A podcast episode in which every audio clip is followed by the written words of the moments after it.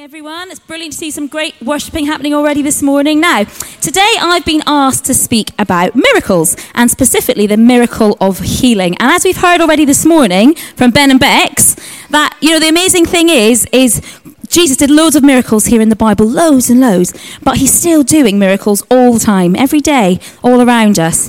And there are many different miracles that Jesus does. He's calmed the storm. We know that story. Do you know that story?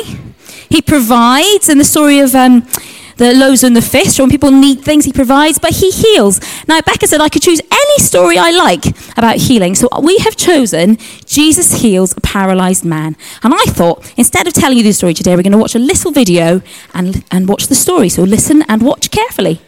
I love this story for so many different reasons. I mean, obviously, it's just amazing how Jesus does that in front of everyone and, and just does this amazing thing that some of the people in the room aren't expecting at all. I think to us, it's, I love reading about the miracles in the Bible because when Jesus heals, it seems so simple. But in our heads, when something happens, it's, it's really quite complex, isn't it? I mean, none of us know how a miracle happens, do we? None of us actually can just uh, right, scientifically, scientifically make it up. Right, okay, if this happens and this happens and this happens and this happens, then Jesus can heal. But for Jesus, it's really simple. He just says, "Yeah, you're healed. Up you get," and up the man got. Now, can you imagine his friends, right? So they are his friends. Have anyone here got some friends? I hope, hope most of us have. Hands up if you've got some friends. Has anyone got any friends who have ever been ill at all? So it could be a headache, they might have broken a leg, they might have been really ill in hospital. Does anyone know anyone who's ever been ill?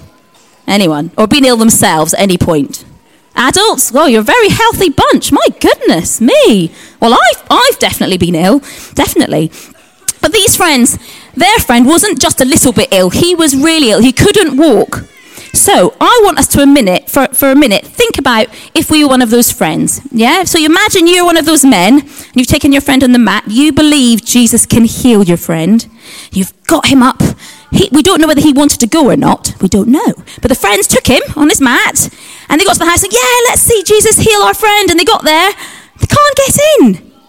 Oh, they didn't just turn around, did they? What did they do? Did they just turn around and go home when they couldn't get in? Cara? They went through the roof.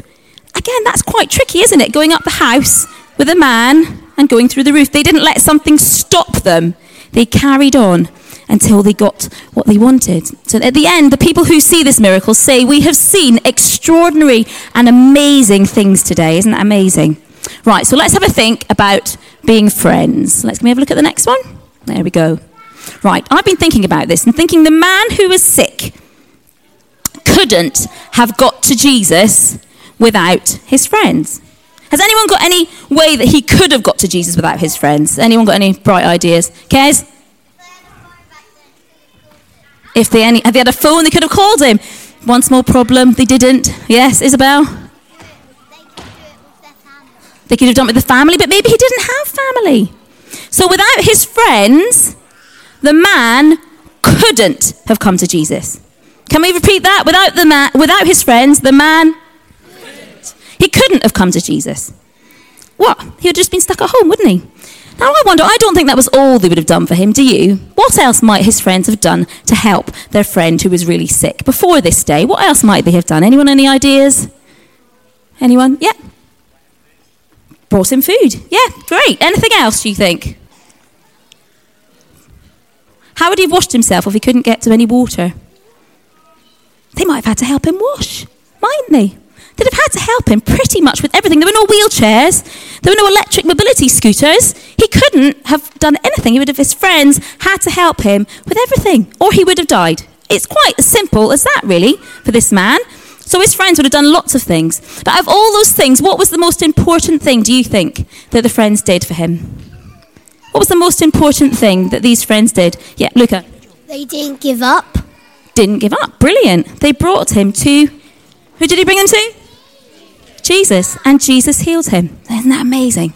Yeah. Now, I was thinking, if we've got anyone we know in our world who might be sick, family maybe, or maybe some friends, what could we do to help our friends? Like, practically, what can we do as a church? This is for adults to think out, especially, in fact, especially the adults. What can we do? We've got people around us who are sick and needing help. What can we do? Many ideas. Sorry?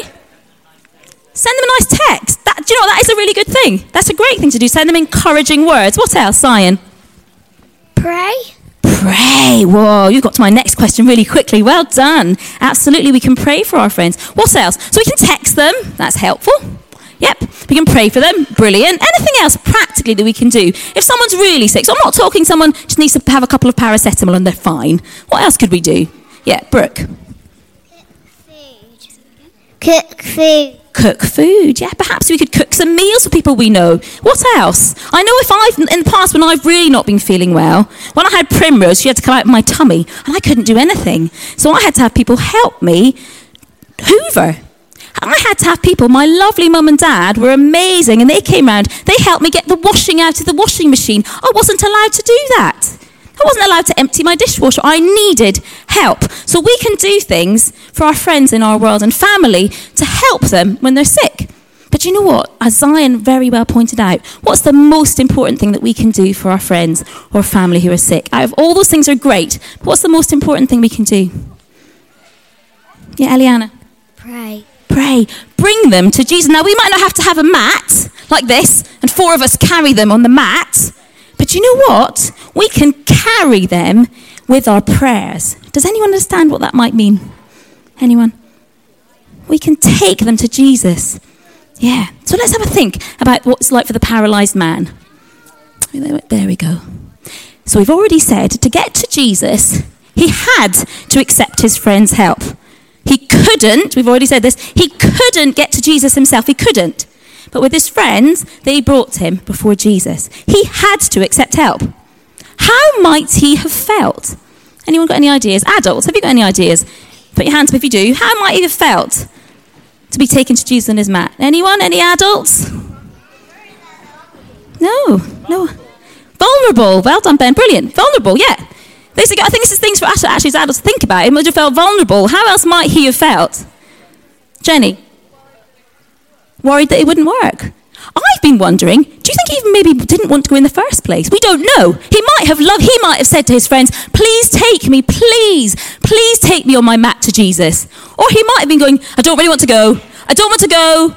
I, don't, I, I, definitely, I just want to stay at home. I'd much rather just, my blanket's quite comfy. I don't want to go. And what do you think when they got to the house? It's all right, mate, we're going to lower you through the roof. Do you think he went, woohoo? really, really? Do you think, I reckon he was like, no, you're not. Sorry, you're not. You're not lowering me through. No, that's not happening. You're not lowering me through this roof. Just take me home. I was fine at home. You can make me another meal. We're all right. Do you know what? They didn't, the friends didn't give up. Or he might have loved that. He might have said, yeah, put me through the roof. We don't know. But either way, the friends lowered him through the roof, whether he wanted to or not. And Jesus healed him. But he couldn't have got to Jesus without his friends. So if you're sick, it's not always easy to accept help. I'm talking about me when I had my cesarean with Primrose. I like to be self reliant. I struggled and I had to learn a real life lesson. I really did. I really struggled to allow help, even from my mum and dad. I had, I struggled and I prayed and I had to my, search my heart because I was like, I can do it. It's fine. I'm fine. I can do it. Do you know what? There's nothing wrong with just going, you know what? Please help or just saying, okay, you can help. Maybe not even please, just allowing someone to do something for you. So maybe go and clean a friend's house. If they say no, but you know they need it, just clean it. Just tell them you're coming. Go and do it. Go and do it. But you know what? Yeah, if you're sick, it's not always easy to accept help. We know that. But accept help. And do you know what I think? What's the next slide? I can't remember what I've put up. Can we have a look? Ah, who are you today? Maybe, I think I'm going to straight through. Maybe you're sick. I've got underneath here. Today, as a church, as church family and friends, we can bring you before Jesus. Now, I've been thinking about this. Boys and girls, we hear about miracles happening all the time, don't we? And do we? Oh, well, I do. I really believe Jesus can do miracles today, right now. I know miracles He's done. But you know what? Sometimes He doesn't do miracles like that. Sometimes He does. Sometimes He doesn't. And if you've been sick for a while, sometimes you give up praying if I'm honest. Sometimes you might think, I'm not praying. You either might just feel too disappointed or sad or tired. And sometimes inside yourself, you go, even towards Jesus. If I'm honest, you might turn to Jesus and say, I'm not praying anymore, Jesus. I prayed enough. I can't anymore. Anymore. Do you know what, though, church? As family and friends, what do we do then? What do we do at that moment? pick up our friend on the mat and take them to Jesus. Maybe when they've got no more strength, no more energy, no more resolve in their hearts to keep going. At that point, we pick our friends up. And let's do it before that. But at that point, when, our, when maybe someone is, who's sick feels like they can't bring themselves to Jesus anymore, we can. We can. We are their friends. We are their family, boys and girls. You can. You can do it with your friends that you know who aren't very well, with perhaps grandparents, great grandparents, uncles, aunts, parents, anyone you know. We can pray for them and bring them to Jesus.